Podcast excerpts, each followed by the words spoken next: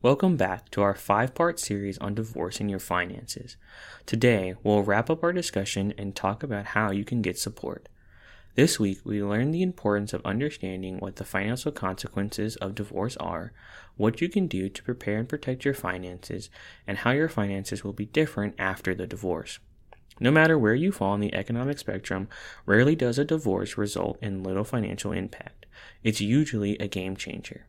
As soon as you think you might be heading for divorce, get organized, begin tracking everything, and make a plan for what you'll need to sustain your household in the event that you do get divorced.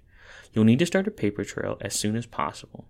It's not about being negative or giving up, it's about being prudent and looking out for your interest. Divorce is a stressful experience for everyone, no matter the circumstances. The better prepared you are, the better outcome you'll have. Working with a financial advisor familiar with divorce and a suitable divorce attorney will be your best defense to set up for your success so you can come out the other side with your finances in good shape.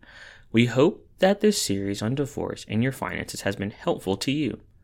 Want to read more? Visit aspenwealthmgmt.com and click on resources to access a wealth of tools and topics to help you navigate your financial journey.